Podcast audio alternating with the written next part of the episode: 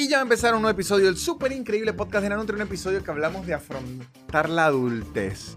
¿Qué se siente llegar ya a la época adulta, los 30 años, los 40 años? ¿Qué se siente ese cambio? Uno se siente más cansado y, y con más dolores, sí. ¿Qué es lo bueno de llegar a esa edad? Ya lo hablaremos, vamos a discutir aquí un rato y también vamos a hablar de remedios caseros. ¿Qué eran esos remedios que aplicaban en nosotras cuando éramos niños? Que ahorita adultos decíamos, coño, qué bolas estuve a punto de morir en diversas oportunidades por mi familia intentar salvarme. Vamos a hablar de eso y mucho más en este episodio.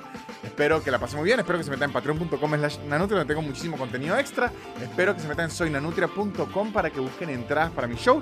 Y espero que sigan a los patrocinantes que son los que hacen que este podcast siga existiendo. Arroba blue bajo English, blue con bechica, un curso inglés en su tiempo, en su espacio sin aplicaciones raras. Y les brindo la oportunidad de presentar un examen en la Universidad Tecnológica Argentina para que ustedes queden con un cartoncito que digan I am bilingual. Muchachos, este episodio arranca ya. El super increíble podcast de Nanutria, el super increíble podcast de Nanutria, el super increíble podcast de Nanutria y empezó. Y empieza un nuevo episodio del súper increíble podcast de Nanutria. ¿Cómo están muchachos? Los saludo. Espero que estén muy bien, espero que estén bien saludables, espero que estén bien hidratados. Con nosotros está en este episodio el señor Sebastián Gutiérrez. Buenas tardes, gente. El señor Sebastián Gutiérrez que está encargado de la cámara, Sí. está encargado de la iluminación, Sí. Está encargado que ya lo regañé de que a veces se me ven mucho las piernas y yo no quiero que esto se transforme en OnlyFans. Entonces, Ok, Sebastián... perdón, es que querías que hicieras un poquito más de dinerito con esas piernas. No, Sebastián se me puso como un productor de televisión clásico, más fiel, más fiel. Que Víctor, ¿no estás pensando uno en franelilla? Este, señor Sebastián Gutiérrez está aquí, comediante me- merideño que me acompaña en este podcast, que Sí. hace la vez del público. Sebastián es la voz del pueblo, literalmente aquí. Soy la voz del pueblo, soy la voz del Megamatch. Sí, o de esos concursos que hay como alguien hablando atrás. Aquí en los programas argentinos siempre hay una voz que dice, ¡eh, oh, oh, eh, eh, eh". Trabajo increíble, de hecho. Sí, un Es un buen trabajo. Y ahora que hablé de franelilla, debo decir aquí que siempre me ha llamado la atención. Yo no sé si Sebastián lo sepa porque tiene menos de un año aquí.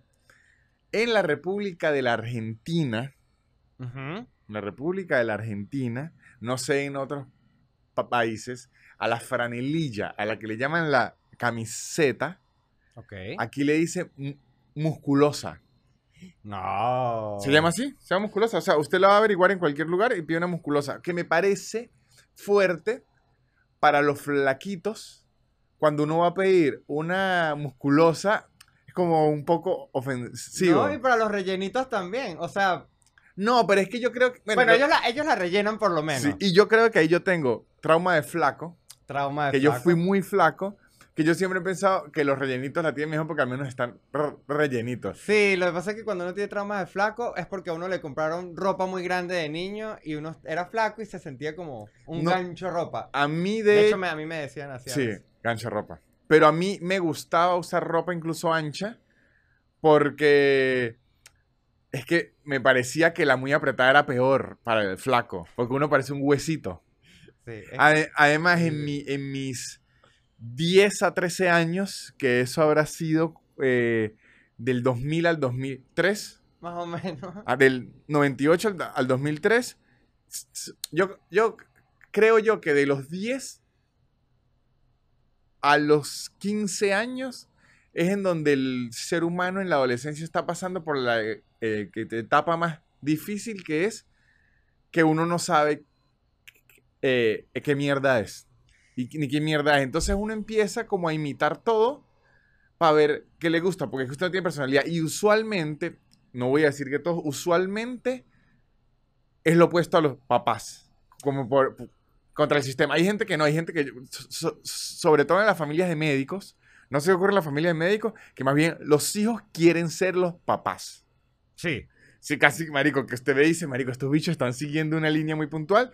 En la mayoría de casos que no son médicos, más bien lo- los niños buscan como algo que los diferencie, como es. Entonces, eh, en mi época fue muy dura, que también fue su misma época, que fue como del 99 al 2003, porque lo que estaba de moda, muchacho, porque es que la, la moda de la ropa es dura y hoy vamos a hablar Uno ha de visto eso. cosas. Uno ha visto cosas. cosas. Y en esa época, los flaquitos la teníamos muy difícil y los gorditos también, porque estaba de moda unas franelas, unas remeras que las denominábamos las Ricky Martin.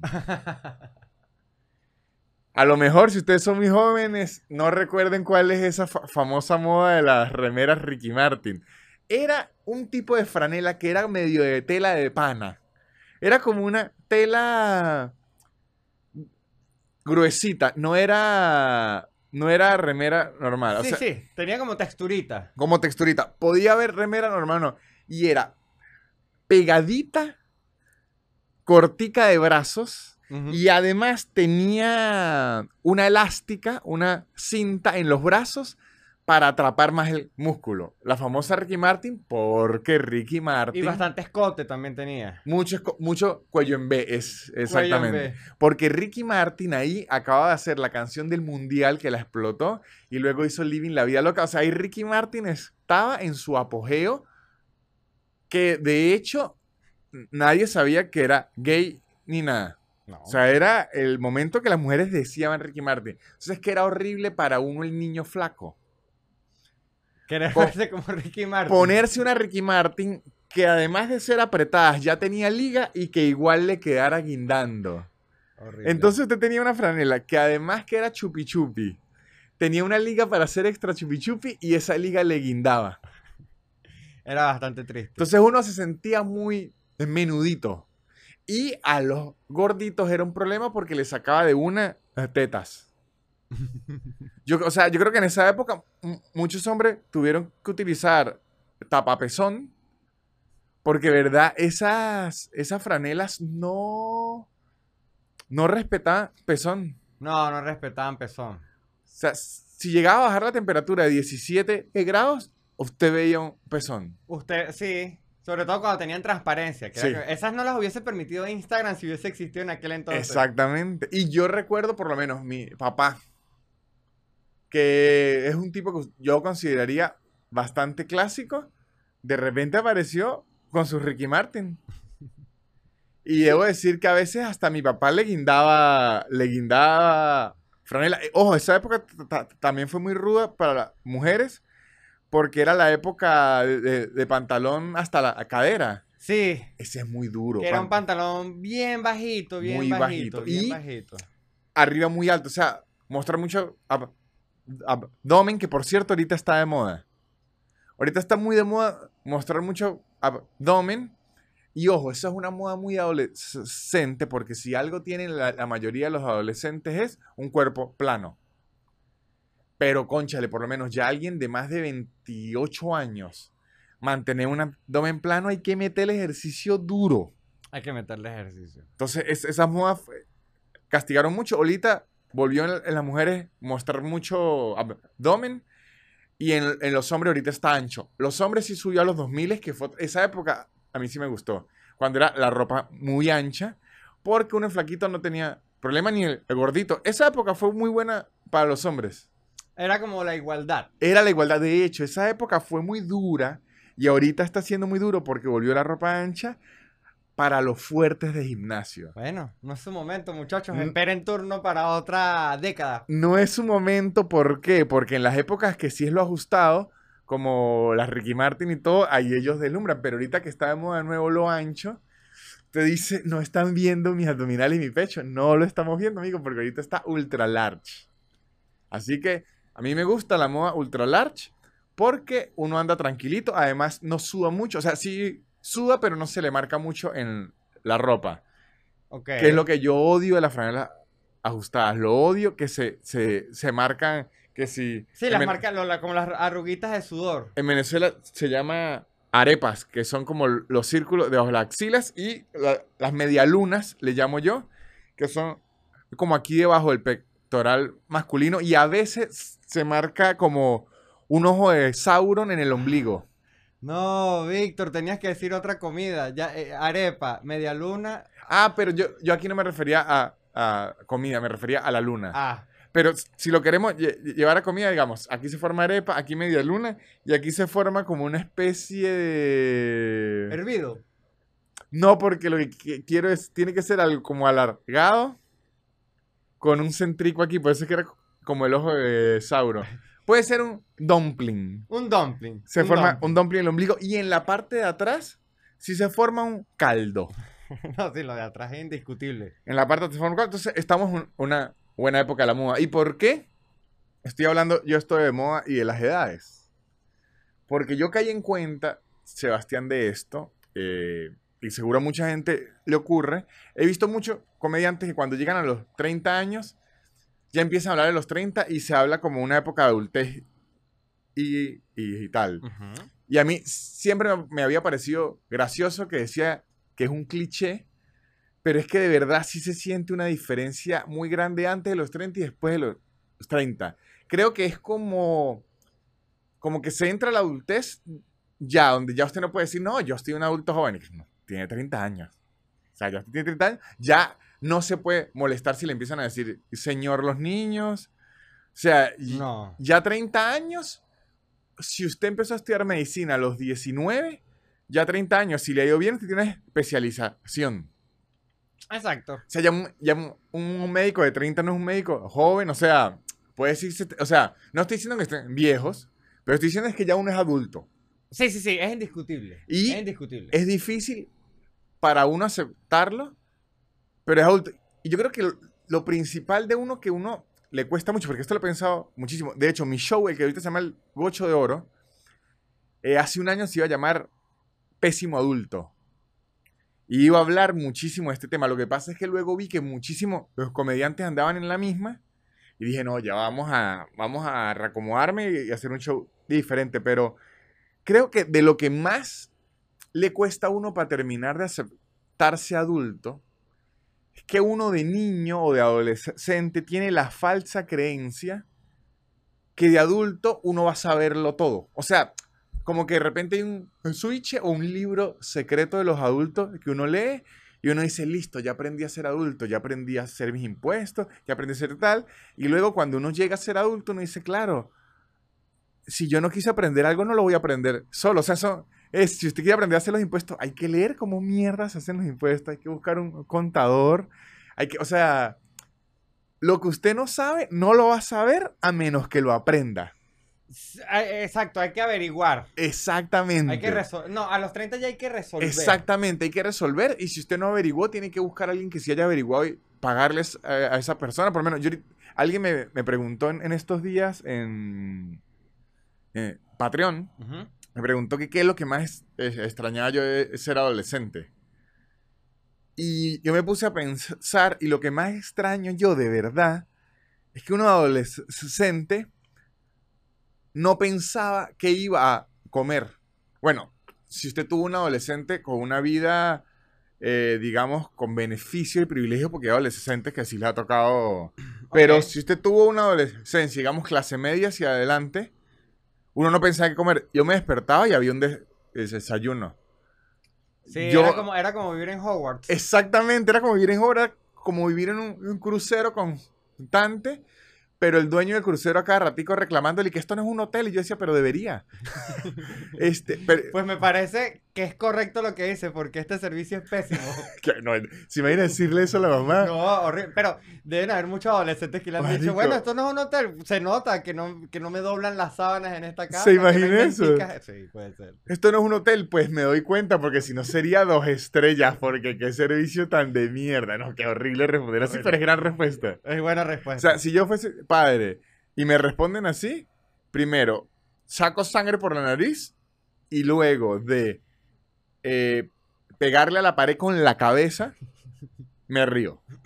Claro, no, yo creo que yo regañaría y después en, en privado me, me moriría de la risa. Que es posible que muchos papás hagan eso y nunca lo vimos, ¿no? Miles. He visto a padres, amigos, cuando sus niños, como de 3, 4 años, empiezan a decir groserías, que ellos saben que tienen que poner carácter, pero les da risa. Ojo, que eso forma parte de esto que estamos hablando de, ser adulto, porque uno dice, ok, cuando yo tenga un hijo y todo eso, yo ya voy a saber cómo tratarlo, qué reglas poner, y no.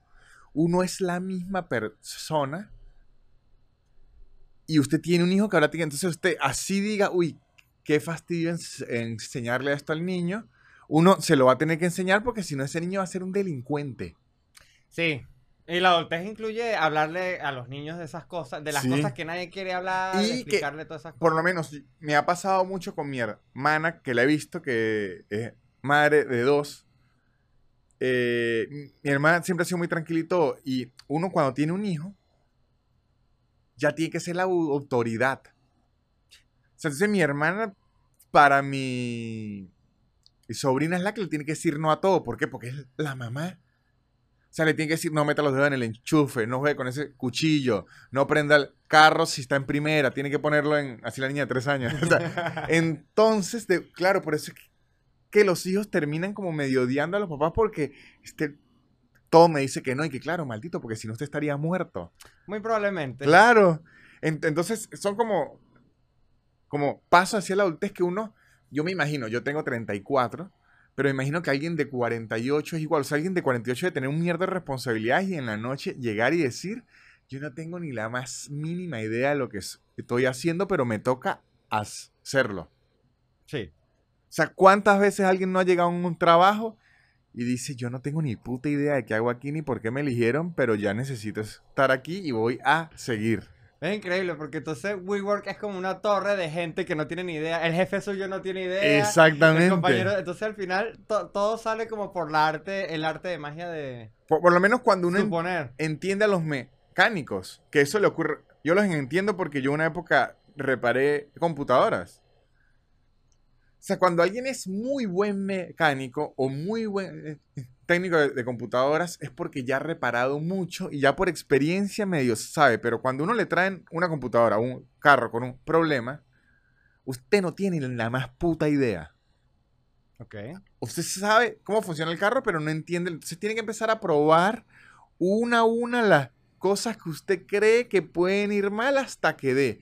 Entonces, si usted es muy buen mecánico experimentado en Twingos, por así decirlo, ¿qué ha pasado? Usted ya ha atendido a decir yo estoy un paciente, pero vamos Bueno, a tratar, el sí, sí, sí, Twingo sí. es casi una persona. Bueno, para mi papá los carros eran casi unos hijos. Para mi papá eran mejor que unos hijos. A veces. O sea, para mi papá, si un hijo se raspaba la cara, si ah, le del rayaban un carro. No. carro, el diablo. El diablo, claro. En- entonces, ¿qué hace uno como técnico? ¿Qué hacía uno como técnico? Cuando usted ya había reparado mucho algo, casi siempre llegan por la misma falla. Entonces le dicen a uno, ¿sabe qué? Cuando lo prendo, no hace esto. Y uno dice, esto puede ser esto. Pero si no es, es evaluar una a una las cosas a ver qué mierda funciona. Entonces, usualmente uno dice, él debería saber porque es mecánico. Él sabe cómo funciona la vaina. Pero no es que es adivino para saber qué es. O sea, él tiene que estar probando uno a uno las cosas y así imagino que es todo el mundo en toda vaina. Espero que los médicos no, pero básicamente igual. Eso es, le mando a hacer un ex- examen, no es eso, otro examen, no es eso, otro examen, Sí. no es sí, sí, sí. de, hecho, de así. hecho es bastante así. Sí, sí, sí. Pero, ¿qué me ocurrió a mí? Que es una cosa que más me he dado cuenta que ha cambiado de cuando entré al mundo del- de la adultez, sobre todo a los 30 años. Las reuniones con los amigos Ok. ya eh, cambian bien drásticamente. Es diferente, por lo menos. Una reunión a los 21 años ni se planifica. No. ¿Vamos a hacer tal cosa? Vamos. Si se planifica y que ay, O es un evento muy- un abuelo. O es un evento muy grande. También. No se pregunta hasta qué hora. No. ¿Qué se hace? No se pregunta prácticamente ni a dónde. No. No. No, no, no. De hecho, yo recuerdo que yo, cuando viví en Barquisimeto, en Caudare, eh, ahí vivía con un primo.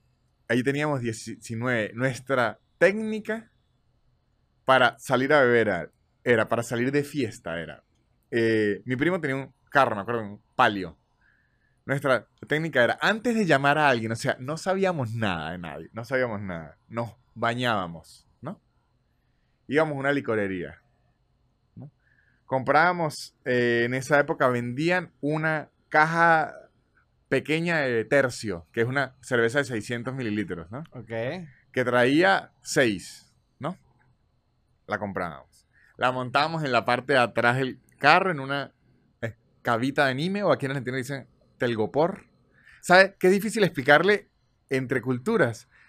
que es el anime. Sí, bueno, espuma, espuma, puedes decirle espuma plástica. de Bueno, puede por ahí llegar. Imagínate, usted sabe que es espuma plástica donde guardan el hielo y la gente, ¿qué coño está hablando? Bueno, sí, puede ser raro. Es difícil de Es explicar. difícil, sí. Aquí se llama telgopor. Este, nuestra cavita con hielo, las metíamos ahí y una vez que ya abríamos la primera, le empezábamos a escribir a la gente. ¿Por qué? Porque el plan ya era, mira, hay un, un carro y cerveza, ¿qué hay para hacer? Sí, o sea, ya era... No, comiéndose el mundo. Sí, sí, sí, ya usted decía, ahí siempre iba a salir algo. Y si no salía nada, igual nos íbamos a tomar la cerveza que teníamos, pero siempre salió algo. Porque usted le ofrecía a la gente, coño, ¿qué anda haciendo? Aburrir en la casa. Bueno, yo ando en el carro y tengo aquí cerveza. Coño, vamos a vestirnos. Es que eso ya es un plan. Bueno, Esa- o era. Era un plan. ¿Qué pasa Sí, ahorita? sí, sí, ahorita tú me dices ese planeta así, Víctor, yo... Ahorita el plan a los 30 me ocurre mucho con los amigos que uno entra en una fase de convencimiento al que uno invita de sacarlo de la casa y que es como una subasta. Coño, ¿qué está haciendo? No, hoy no va a hacer nada. ¿Qué hay para? Entonces uno tiene que empezar, a- uno no puede decirle carro y cerveza, no. Tiene que decirle, no, mire, vamos para tal lado, ¿quién va a tal? ¿Y, y qué vamos a, a comer? Esto, ¿y hasta qué hora? Hasta marico. Así que ofrecerle oportunidades, así debe, como si uno est- estuviese vendiendo un seguro. Sí. Y, y me ocurre a mí, porque ya uno, como después de los 30 y pico, y menos que los 40 más, para que lo saquen de la casa uno, es difícil. No, y si usted conoce a alguien de 40 años que es muy fácil de sacar de la casa, entonces algo raro está pasando con esa persona. Con esa casa. Sí, o con esa casa. Exacto. Si hay una persona de más de 30 años que más bien no quiere estar en la casa nunca, es momento de sentarlo y decirle, esto es una mentira, no había una fiesta, sino vamos a hablar qué está pasando en la casa que usted no quiere estar. Eso es clave. Sí. Cada, cuando usted tiene un amigo que no quiere estar en la casa, usted dice, aquí hay algo. Ay. Que hay algo, pueden ser muchos algo. Pero bueno, el otro día me di cuenta de una reunión que es muy triste, que las conversaciones de 30 en, en adelante entre amigos, o sea, es que vi una eh, eh, eh, escena de una que usted estaba ahí, que fue ahorita cuando estábamos Ok, de ok. Yanko. Ok, quiero que, ahora quiero que me cuente para ver qué fue lo que le generó. Vi la escena y dije, claro, ya somos unos malditos abuelos. Que es cuando empezamos a hablar de nuestros dolores y de a qué médicos estábamos yendo. Increíble, incre- pero... Y sí. empezó, porque usualmente a los 20, póngale 25 años, hablan de los viajes, de las borracheras, de quién estuvo con quién y tal. Aquí era, yo de repente me vi así hacia atrás y éramos una reunión de comediantes que usualmente usted diría, estas reuniones deben ser pura locura. Era, éramos cinco personas de 30 años o más. Y empezó uno, no, me duele mucho el hombro, tengo que hacerme una resonancia y no sé qué, no sé qué. Y empezó el otro, no, a mí me empezó a doler la rodilla. Y empezó un contrapunteo de dolores y achaques médicos. Sí, y todo el mundo ya sabe un poquito de medicina también. Claro. ¿Qué le dijo el doctor? Que tengo tal. Ah, no, esa operación es sencilla. Sí, claro, yo por eso entiendo. Por lo menos, mi, mi papá hace poco estaba, lo, lo operaron de la, la próstata. Mi, papá ya tiene sesenta y pico, o sea, él me dobla la edad. Ya mi papá y los amigos ya tienen la habilidad médica para leer los ex- ex- Ah, sí. exámenes médicos y todo. Sí, sí. Ya han ido tantas veces al médico que dicen, la hemoglobina hay que subirla. hay que-". O sea, ellos ya tienen cierta experticia en medicina. Y para allá vamos. Pero yo cuando vi esa reunión y dije, llevamos 15 minutos, es haciendo aquí un contrapunteo de a quién le duele más el cuerpo. ¿Se acuerda que, que- que yo le decía, no, marico, yo pedí cita para el médico y me dio que sí, para un mes después, qué mierda. Ya yo dije, claro, ya, o sea, nuestra, la conversación de la fiesta, apenas usted habla de dolores, todo el mundo se suelta. Sí. Sea, salió un dolor aquí, un dolor allá, un dolor aquí. Alguien que ya le, ya le empieza, como que no, a mí me pasó el otro día, eso puede ser tal. Uno empieza a, a comparar cosas. Mi mayor miedo es, es que, o sea, un miedo de edad, porque yo no le tengo miedo a las arrugas, ni le tengo miedo a las canas, pero sí tengo un miedo de una actitud que yo le he visto a mi papá y a los amigos que me parece una locura. Se prestan los lentes entre ellos. Ah, no, eso es una locura. También yo veo que, que mis papás lo hacen y, y de pronto eh, eso pasa, o mis tíos, de pronto veo a mis tíos con, mis, con los lentes de mi tía.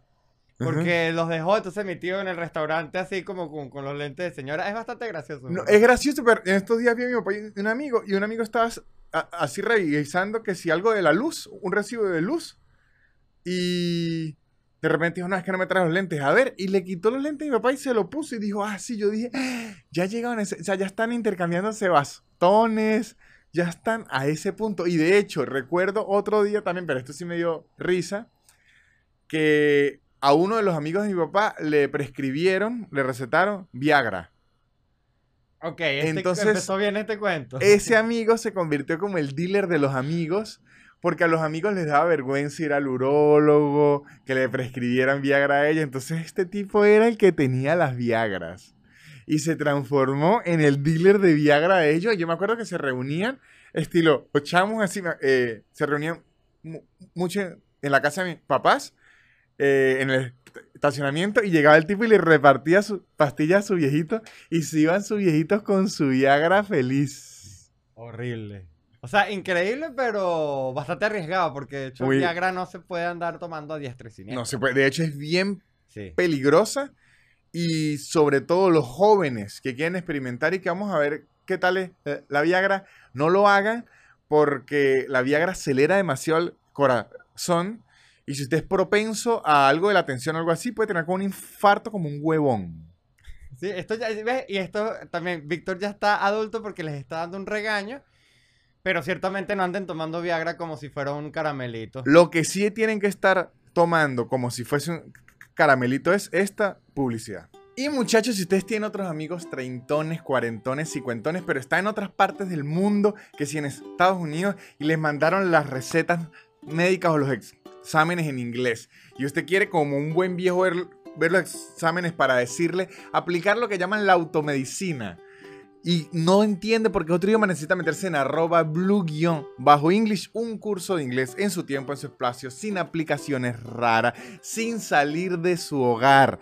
Sin lo puede hacer en su oficina, en su hogar, lo puede hacer en un parque que quiere. Lo único que necesita es internet, fuerza de voluntad, audífonos, micrófonos y meterse en arroba blue guion bajo English, blue con B chica, porque es un curso de inglés muy bueno que le permite presentar un examen de la Universidad Tecnológica Argentina para que usted tenga su certificado de bilingüe. Y además ofrece promociones a los venezolanos que están en Argentina, oportunidades y muy buenos precios a pesos, muchachos. Aprovechen, los venezolanos afuera tienen muy buenos precios en, dólares, pero los venezolanos adentro de Argentina les dan ofertas con un convenio que tienen en pesos. Métanse en arroba blue bajo English, blue con B chica, un curso de inglés en su tiempo y en su espacio. Muchachones, y seguimos en este episodio, un episodio que se habla mucho de la edad, de las diferencias de edades y todo. Y ya que hablamos mucho de la medicina y, la- y de la automedicación, quería hablar de un tema que siempre me ha parecido gracioso. Creo que nos ha parecido gracioso a todo el mundo, pero tiene el mismo nivel de gracia que de peligrosidad. ¿Y de qué vamos a hablar? De remedios caseros que nos han ofrecido durante años para solventar ciertos males. Les voy a dar un ejemplo por si no está quedando muy claro la situación. Eh, no sé en otros lugares, pero de niño, cuando yo me caía y me hacía lo que se llama ch- chichón. Aquí en Argentina, no sé cómo le dicen a a chichón, ¿Cómo? como un bulto. Porque aparte es difícil de explicar Sí, sin decir la palabra chichón. ¿Cómo se dice? Con, eh, contusión, ¿no? Con, contusión. En términos médicos sería chichón, se dice hema- ah, hematoma abultado. Ha tomado multado. Sí, pero no sé cómo se dice aquí en Argentina. De hecho, si me están escuchando gente de otros países, ¿qué forma se le dice a chichón? Que es cuando uno se pega y se le hincha. No sé cómo se le llamará. Se hizo un chichón. De hecho, en, en Venezuela se usa mucho cuando usted, usted está jugando fútbol y le pega la pelota contra una esquina o algo así, que le sale una bolita. Uno dice, le salió un chichón. Me salió un chichón Cuando uno tiene un carro y tiene un caucho, una llanta y le sale una bolita, le sale un chichón. O cuando uno tiene una mesa y le pegan y se abulta, uno le dice un chichón. Ni siquiera sé dónde viene la palabra chichón. Es gran palabra. Sí, Cuando alguien es muy bajito, le dicen "Eh, chichón de piso.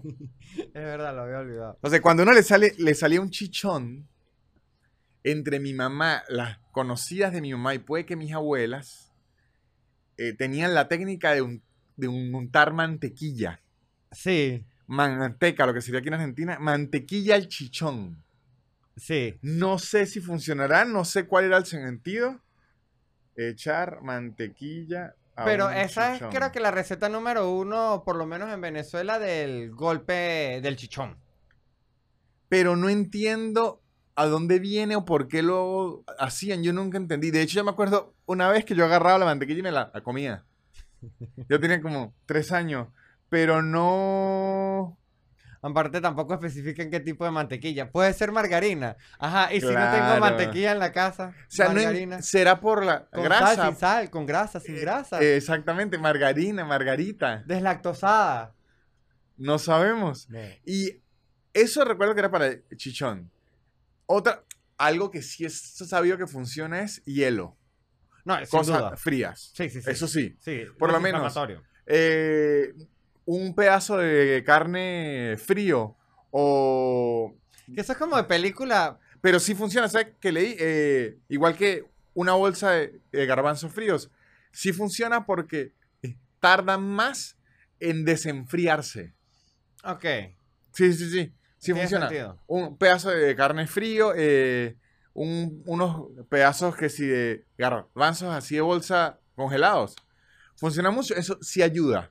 Sí, Sí ayuda. se ayuda. La mantequilla, la verdad, yo lo dudo mucho. No sé si un médico aquí me va a salir con. eh, aunque yo dudo que usted llegue a emergencia a un hospital y diga: ¡Urgente! ¡Mantequilla! Se nos... Hay un panadero en la ¡Ajá, sala. por Dios! Necesito mantequilla ya. Esa, esa es una que, que- que le digo. Otra que era un clásico que después, gracias al comediante Andrés López, que lo hizo muy famoso en su show La Pelota de Letras, lo dejaron de hacer, era cuando alguien se raspaba, Ok. le echaban café. Uf, sí, esa es peligrosísima. Esa es dañinísima porque se le puede infectar la herida y además después sacar el café de la herida es gravísimo. Sí. A mí me una, una vez en una herida de puntos en la mano, eh, fui como a emergencia, un rollo, rollo, y, y llegó como el primo, un- o sea, un primo de un primo y me dijo, nah, café, y me, me- café, y me su- se suturó con eso. Claro, porque, Pero sí fue, porque lo que dicen riesgo. en teoría es que el café absorbe y se hace una pasta. ya sé como la costra que Claro, te hace el cuerpo Pero normalmente. después ese café hay que sacarlo. Sí, es peligroso. Peligroso, doloroso y tal. Este, pero yo creo que es un poquito mejor que los que intentaban hacer la de Rocky, la de Rambo, que era de echarse pólvora y quemarse, que yo vi a gente intentando hacer eso. Agarraban fuego artificial, le intentaban echar pólvora y le dije, marico, usted es tan bruto que ni le voy a explicar que todo lo que está haciendo aquí está mal. No, no, no, esa, esa es descabelladísima. Esa es una. Voy a decir otra, muchachos, que yo sé que esto es raro, que usualmente a mí me gusta hablar por la ciencia y demás. Yo aquí no hablo. Voy a hablar con el, el método científico que apliqué yo y me funcionó. Para picadas de abeja o avispa. Avispa la que pica, ¿no? Sí. Para picadas de abeja o avispa, orines. Funciona. Mm. Lo comprobé varias veces porque además, yo no sé por qué mierda de niño, yo me la pasaba metido donde había avispas. Muchachos, desinflama como en dos minutos, comprobado. O le gustaba mucho la harina. La, la orina. No, no me gustaba. no pero de verdad, se, se lo Sí. digo sin chiste. Igual dicen con el aguamala. Puede ser la- por- la- ¿Cómo es que se...? Aguamala también Sí, es término la- venezolano, sí, creo. como... Medusas. Las medusas. De verdad, o sea, a mí me han picado como siete avispas en la vida. Ok. Y la, la única vez que no me eché orines fue una vez que me picó cerca de la boca y dije, ya sí está muy, ya, ya que es muy atrevido. Hay que poner límites. Sí, pero me picó una vez en el muslo, me picó una vez en el- la, la cabeza, Ok. me picó varias veces como en el antebrazo y en la, la- en- en la mano. Se me inflamó como en tres minutos muchísimo. Me eché orines propios. Ah, eso era lo que iba a preguntar. ¿De dónde tienen que provenir? provenir? Yo creo que puede ser de donde sea, porque yo creo que es algo en la orina. Yo creo que es el yodo, si no me Mm. equ- eh, eh, equivoco. A ver. Eh, picada de avispa, orina. Sí, la orina, la orina es bien complicada Ajá, a veces de obtener, porque también estás picándote, te estás dando, un- bueno, te, estás malísimo y no tienes ganas de orinar. Claro, pero mire lo que dice aquí, que aquí es donde la gente Exacto. se, se pone, y además médica es peligrosísimo porque si entra orina por el orificio que abrió la picada, puede haber una infección grave. Yo no pensaba en eso cuando era niño, pero sí sé que hay algo en, en la orina, no sé qué es, no sé qué es porque no soy tan científico, que la desinflamaba absurdamente. Absurdamente, pero estoy leyendo aquí que es peligrosísimo porque si entra como por el orificio que marcó puede haber una infección, Claro, es que imagínense si el café puede infectarlo la orina. pero la orina de verdad funciona y yo era un niño y me funcionó, pero recuerdo que mi, yo lo que hacía, mire, lo que hice era, eh, orinaba en, como en el monte intentaba orinar una, un- una hojita. Ok. Y luego esa hojita la usaba estilo pomada. Ah, no, eras como un chamán. Sí, ya. era como un niño más chamánico, porque yo pensaba, así directo no lo voy a hacer. O sea, no es que lo voy a hacer directo y chorro. No, aparte que depende de donde le pique. Si es en la pierna, puedes darse directamente con el chorro. Pero por ejemplo, si lo pican en la espalda, No, coño, si ese chorro, si lo logra hacer con el chorro, Ya usted, no usted te- so- usted ya que era un circo. en televisión, Sí, sí. exacto. Pero no, ya el de la pierna incluso dije, no, chorro directo no. Utilicé mi técnica chamánica de, lo hacía como en una hojita y luego agarraba una hoja impregnada de orina y me la echaba. No estoy diciendo que lo hagan ustedes, no, estoy aconsejando, estoy diciendo no, que yo lo hacía y funcionó, pero aquí estoy leyendo que es muy peligroso porque si entra ahí, ojo, en esa época yo no tenía ni celular ni internet. No, y hay que ver también el contenido de la orina de cada quien. O sea, también hay personas Por que eso es que yo pienso que si están en la situación extrema de llegar a hacerlo, yo diría que es mejor la de uno, porque este pensamiento lo estoy brotando directamente de las entrañas de la ignorancia, porque yo considero que mi propia orina me puede hacer menos daño a mí mismo. Porque mi mente viene de mí, tiene mi pH, no sé si la orina tenga ni pH ni siquiera, pero viene de mí. Claro, y si la orina tuya tiene una infección, ya la infección igual ya la tenías tú. Puede que sí, puede que no, Ah, pero ahorita los médicos van a estar jalándose los Sí, pelos pero- del otro lado. que los médicos me escriban. Eh, vamos a hacer esta duda bien. Si hay una isla desierta, ¿no? a Sebastián lo pica una abeja durísimo en el ojo, que se le inflama hacia arriba, arriba, arriba, y tenemos que bajar la inflamación. No tenemos un recurso médico, ni internet, ni nada, para leer nada, nada, nada, nada. Lo que sabemos es lo de la orina. O sea, si ya usted tiene que echarse orina en una picadura, ¿qué dirían los médicos? ¿Propia o no importa de quién? Ok, es una buena duda. Pero con hojita, por favor. Con una hojita, sí. Sí, sí, sí. O sea, digo, en el hipotético que estemos en la isla de O en la, o en la mano. En la, en la mano, sí. Sí, en la mano. Y después se lava la mano en el agua de mar porque está en una... En Sí, o sea, una al final. Al final, hay- con esa secuencia que se acaba de describir, eh, la muerte es inminente. Ahora, ¿qué hacía una abeja, una avispa en una isla desierta? Bueno, a lo mejor venía con el barco. O sea, y hay que, hay que investigar mu- muchísimo. Ya empieza a ser medio lost.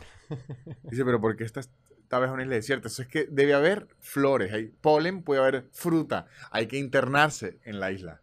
Ah, no, bueno. Ojalá, ah, bueno, ojalá me pierda en una isla con alguien que tenga esos conocimientos así. Ahora, otro que tenía mi abuela, pero este yo sí creo que es muy.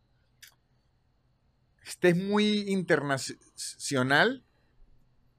Y de hecho es prácticamente mágico. Mi abuela tenía matas de sábila, que sería aloe vera. Según mi abuela, prácticamente el aloe vera para toda mi. para todo. Una herida, aloe vera le, le quita la cicatriz lo mantiene joven. El pelo, aloe vera, o sea, sábila para todo, para todo, para todo. De, hecho, ya recomendaba un batido diario de aloe vera porque ya agarraba las hojas, ella le llamaba penca. Y para el que nunca ha visto una mata de aloe vera, eh, Vicente puede poner aquí una hoja de aloe vera, es como una espiga, ¿no? Sí. Como una, como una, y eso es- está relleno. Ella lo, lo- lo picaba en cuadritos y, y el aloe vera sale como en cubo gelatinoso. Sí. Es muy gelatinoso. Ella lo tiraba en, en la licuadora, un poquitico de leche, agua y se hacía como una merengada de sábila. Ok. Y se la tomaba y decía que eso la mantenía joven y mi abuela ya tiene 95 años. Entonces creo que puede que sí tenga bastante. Pero mi abuela, de verdad, para todo lo que le ocurrió a usted en la vida, decía, es, es sábila. Para el olor de axila, ¿Sí? que era como ponerse tanto olor de axila que la axila ya dejaba de oler. Aunque para el olor de axila yo apliqué eh, bicarbonato con limón, que también es otro que le atribuyen toda mierda. Uy, bicarbonato. Para mi mamá, bicarbonato es el polvo mágico. Bicarbonato y limón yo lo he escuchado desde para el mal olor en las axilas hasta limpiar una mancha en un mueble. El- el- esto, lo, cuando estás muy mal del estómago, eh, digamos, yendo muy repetitivamente al baño, un, un, así te pones como que un- una puntica de un cuchillo en un Es vaso que- de agua. Es que, Ah, bueno. mire, eh, es que no, digo, le doy toda la razón porque es que así son las recetas legendarias de abuela. No vienen ni en cucharada ni en miligramos. Siempre vienen en otra forma de medición que es rarísima. La Es punta de un cuchillo. puntica de un cuchillo, una pizca, tres segundos de chorro. O sea, Claro. siempre la forma de medición es de una forma muy ambigua porque usted dice punta de un cuchillo. ¿cuál- ¿Qué cuchillo? Bueno, ahí también depende de cada quien. Ajá. De verdad, cada vez que un menjurje un brebaje viene con la medición así rara, tres hojitas. Tres hojitas. Tres hojitas de laurel y tal. Pero aquí, ¿qué, qué pasa? Porque tengo, porque tengo una lista Ok. de remedios caseros de abuela que sí están comprobados por la ciencia. Me gusta. Número uno, y este soy fiel usuario y doy fe de que sí funciona. Cuando usted tiene tos, ¿qué es bueno para la tos, Sebastián? Eh, jarabes. La miel. La miel. Bueno, sí. La miel. Y Bueno, es la buenísima, buenísima. Sí. Buenísima, ¿por qué? Porque primero crea como una capa de protección mielística en la garganta y le ayuda a uno cuando no tiene la irritación de toser mucho, ¿no?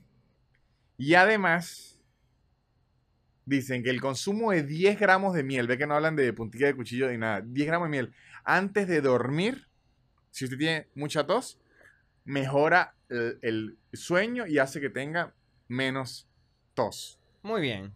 Muy Y bien. si usted le mezcla esto, que era mi droga favorita en Venezuela, gengimiel, que, que era un medicamento que venía de Venezuela y que yo lo he hecho Exquisito. natural. Agarro jengibre, lo rayo. Para que vean que esto es remedio abuela, le echo tres pizcas al gusto, jengibre al gusto, a la cucharada de miel. Entonces mete una cucharada de miel con jengibre para la tos, increíble. Yo soy pro jengibre, pero a morir. Así que miel para la tos, perfecto. Miel para la diabetes, no. Esta no la entendí, no sabía que existía. A ver. Vinagre y alcohol para la otitis. Ok. Y mire lo que dice, mezclar vinagre con alcohol en partes iguales es una combinación que aplicada en gotas previene la otitis en casos menos severos. Fíjate, es menos severo. O sea, no puede ser alguien que ya esté con la infección con el dolor muy fuerte. Sí, es tan así que frena la aparición de hongos y bacterias que provocan la otitis externa. O sea, no están diciendo que todos los días se pare a echarse... Siempre es recomendable ir a un, a un médico. Sí. Siempre. Pero mucha gente que oye esto son migrantes y no tiene el seguro médico en muchos países. Entonces, si su dolor de oído no es tan fuerte, intente vinagre y alcohol en partes iguales con unas goticas. A ver, no dice que es dañino. Ahora, vinagre normal, porque se tira vinagre de manzana, es lo que conseguí yo. Vinagre balsámico. Sámico. Ahí está perdiendo plata. Ahora, este no lo sabía. A ver. Jengibre para las náuseas. Ok. Cuando usted tenga embarazo, esa enfermedad que está dando por aquí se llama el embarazo, ¿no? Sí, sí, es una, es una virosis, una pandemia en algunos lugares. O cuando usted eh, presente mareos que estaba leyendo en un carro o cualquier otro tipo de náuseas, un gramo de jengibre Un gramo de jengibre. ayuda a aliviar las náuseas. También había gente que se ponía algodón, o sea, eh, se ponía un algodón con alcohol en la frente.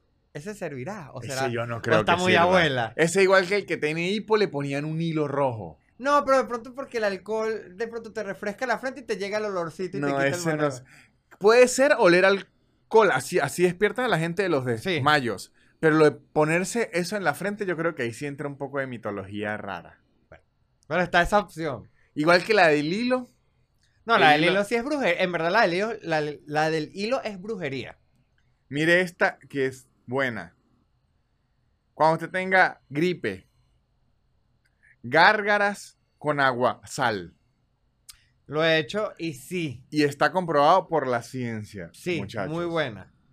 De hecho, se vende en farmacias el agua así como con esa composición ya de agua y sal para hacer garganta. Agua con sal ayuda a la gripe, o sea, al malestar en la garganta, mata la infección.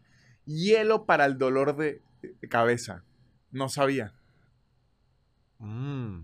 Cuando usted tenga dolor de cabeza, se puede poner hielo o en la parte de atrás o en la parte de arriba y le va a aliviar el dolor. Yo no sé si que se la enfría tanto que se la mata, pero le alivia el, el dolor. Sí, puede ser algo relacionado con la inflamación o algo así. Sí, puede ser. Con la, con la temperatura. De hecho, aquí me lo dice, mire.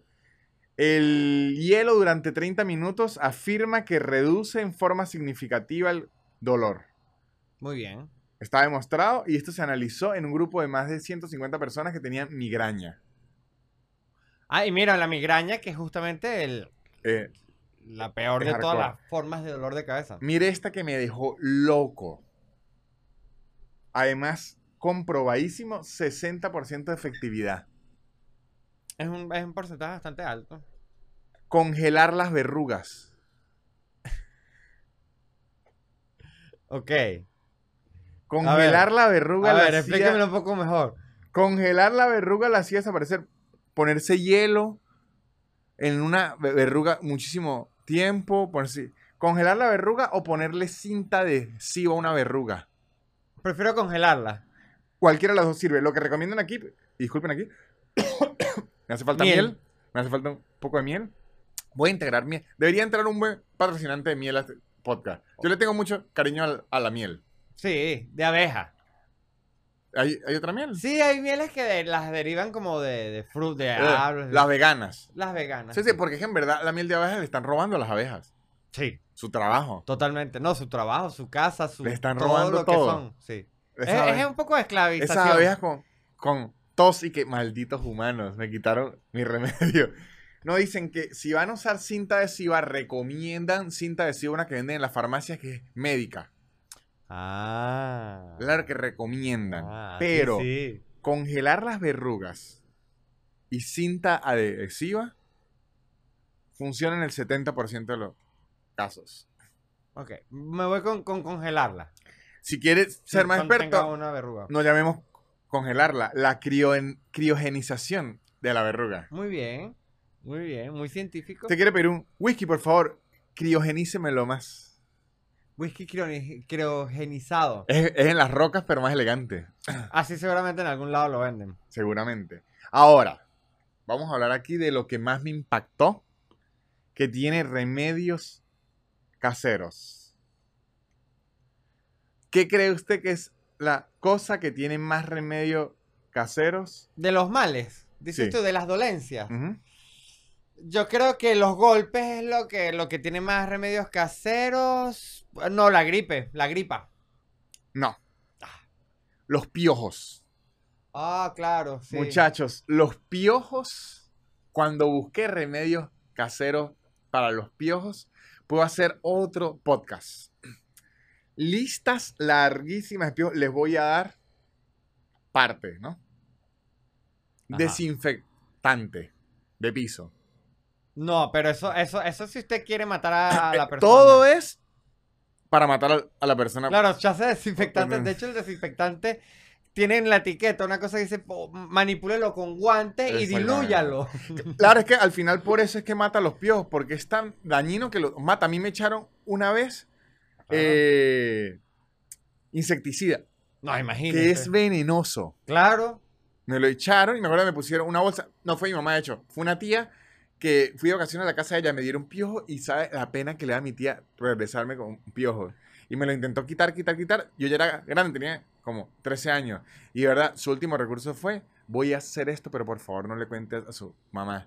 Y me echó insecticida y me puso un- una bolsa además para que el insecticida se quedara ahí atrapado. ¿Qué debo decir? Probablemente haya afectado más mi tartamudez, sí. A lo pero, mejor. pero cuando me bañé, caían esos piojos muertos No, pues claro. al agua. O sea, de broma no cayó usted también muerto en el agua. Sí, sí, sí, sí. Es que eso es, es como que le digan ácido de batería mata a los piojos, claro, y a la gente. No, claro, la mejor forma de no tener piojos es matarse. Exactamente. Aquí dicen infusiones de eucalipto. Que he leído y el eucalipto es medio el, el aloe vera, lo que no sabe para toda mierda. Desinfectante, aceite de oliva. Mm, eh, bueno. Con lo este, caro que está el aceite de los, para oliva. los afortunados. Con lo caro de aceite de oliva prefiero raparme. Claro. Que en verdad eso es una buena solución. El- la rapada eh, elimina los Es piojos. la, es la número uno, de hecho. Vinagre de manzana, además de manzana, esos piojos. Eh, Esa lista la escribió, la escribió como un piojo gourmet, Ajá, esa lista la escribió. un piojo chef. Qué increíble que esta lista es. Porque dice ajo.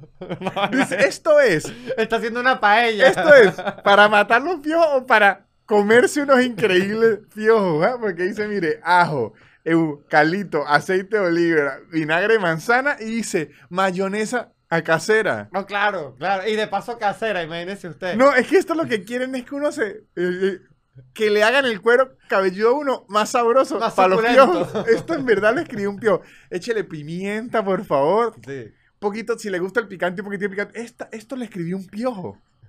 No, no, no. Es que, eh, aparte que has ido subiendo como el precio de cada ingrediente a medida que lo vas diciendo. De verdad quedé impresionado cuando de verdad es un piojo que lo que quiere es que la cabeza de uno le sepa mejor. sí, sí, sí. No, pero por lo menos el Pero la- el de la mayonesa es muy común. muy común y no tiene sentido. Supuestamente es como porque se asfixian. Pues claro, es igual que lo de lo, lo otro y tal, es porque usted, es marico, es como que usted se meta al agua por tres horas. Claro. Estoy seguro que los piojos se van a, a- a morir. Sí. Claro, o sea, es que usted, sí. usted se est- está metiendo un punto el pelo donde la gente no aguanta. Aquí dice alcohol etílico. O sea, una botella de ron. Sí, pero claro, pues es que se muere, lo está envenenando, pero se puede envenenar usted. Claro. No, y el cuero cabelludo es más sensible a lo que uno es cree. muy sensible porque absorbe mucho. Ujú. Sí, sí. Y está sí. como menos, porque justamente como tiene tanto cabello, eh, la piel es como muy, sí, muy suavecita, muy que, que el sol la puede dañar más fácil. Yo estoy seguro que el insecticida fácil. algo, algo me hizo. No, o por lo menos por un rato sí. O por lo menos estuvo drogado un tiempito ahí como con... Por eso es que, por lo menos, mi, mi hermanita, recuerdo, que le dio y ella tiene el cabello muy rulo. Mi, mi mamá le quería dar peine, peine, peine, pero el, el- el pelo era muy, muy rulo y le tocó raparla. Claro. Que para una niña de tres años en la sociedad en la que vivimos, en donde la que someten a las mujeres a unos Uy, estándares no. de belleza y de figura... No, si es duro, grande. claro, no, es un trauma, en verdad sí es un No, trauma. lo que iba a decir es que era. Sí es un trauma, pero creo que de todas las edades en donde usted más puede aguantar es estar rapado es a los dos o tres años. Ah, no, sí, sí, sí, sí, sí, sí, Había entendido 13. No, a los tres. Ah, no, porque imagínense llegar al bachillerato así es muy duro. Muy duro y, y más si usted muere. Yo en la universidad yo me rapaba. Y una época en la universidad me pasé la cero. Y me acuerdo que todo el mundo, toda la gente que no me conocía, le empezaba a preguntar a mis amigos si yo tenía cáncer. Y por unos días yo les dije, vamos a correr el rumor. ¿Cómo, sí, cómo, a ver qué estamos de pasa. exámenes en, en esta semana? Y se va a correr este rumor un poco a ver qué ocurre. claro. Y yo, yo pasaba, era por alguien que tenía cáncer era o, o neonazi. Uf, está difícil. Está escoger. difícil la conozco. Yo creo que prefiero haberme rapado. Sí. Sí, sí. Pero ahí no fue por piojo, ahí fue por voluntad. Pero sí recuerdo que mi hermanita le tuvieron que rapar por piojo, que es la más drástica, pero esa funciona porque sí. Claro, si le quita. Eso es como, como cuál es la forma de deshabitar esta área, pues eliminando todas las casas. Eh, exactamente. Sí, sí, sí. Exactamente. Yo llegué a ver una vez, por lo menos, ¿sabe quiénes son los usuarios de piojo más frecuentes después de los niños? Eh, las mamás de los niños, me imagino, porque No, más aún. las profesoras. Las profesoras y profesores. Claro. De hecho, en una época me contó mi novia, hasta la actualidad, ella trabaja con niños. eh, que ya hubo una época en donde ya convivíamos juntos, ella tuvo piojos y no me quiso decir. Mm, Claro. Es que, ¿sabes qué pasa? Que los piojos en la edad adulta dan como pena, pero en verdad no hay que sentir pena. Sino simplemente, pues. No hay que sentir pena.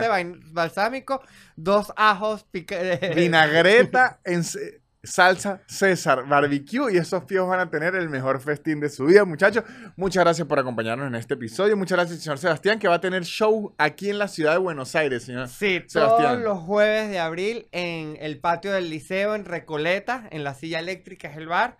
Eh, son 9, 16, 23 y 30 de abril eh, para las entradas en mi perfil, arroba Sebas Gutiérrez.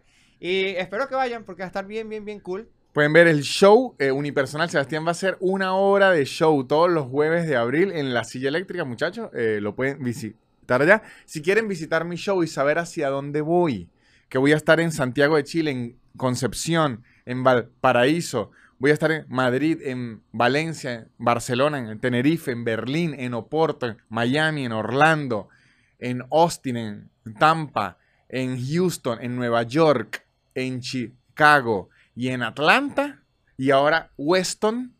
Las entradas las pueden conseguir en soynanutria.com. Si quieren tener mucho contenido extra, lunes de pregunta y respuesta, tener los podcasts un día antes, tener un show que hago por Zoom todos los meses en patreon.com slash nanutria y sigan a los patrocinantes que son los que hacen que este podcast siga existiendo. Arroba blue bajo English, un curso de inglés en su tiempo, en su espacio y sin aplicaciones raras. Esto ha sido todo, muchachos. Chao. La élite. Barrera. Yeah. Su, su, su, su, super increíble. Pop, pop, pop, pop, super increíble. Pop, pop, pop, pop. Es casi una hora llena de locura y un acento gocho que es una dulzura. El perro siempre jodiendo la grabación y él soltando pura desinformación. Su, su, su, su, super increíble. Pop, pop, pop, pop, super increíble. Pop, pop, pop.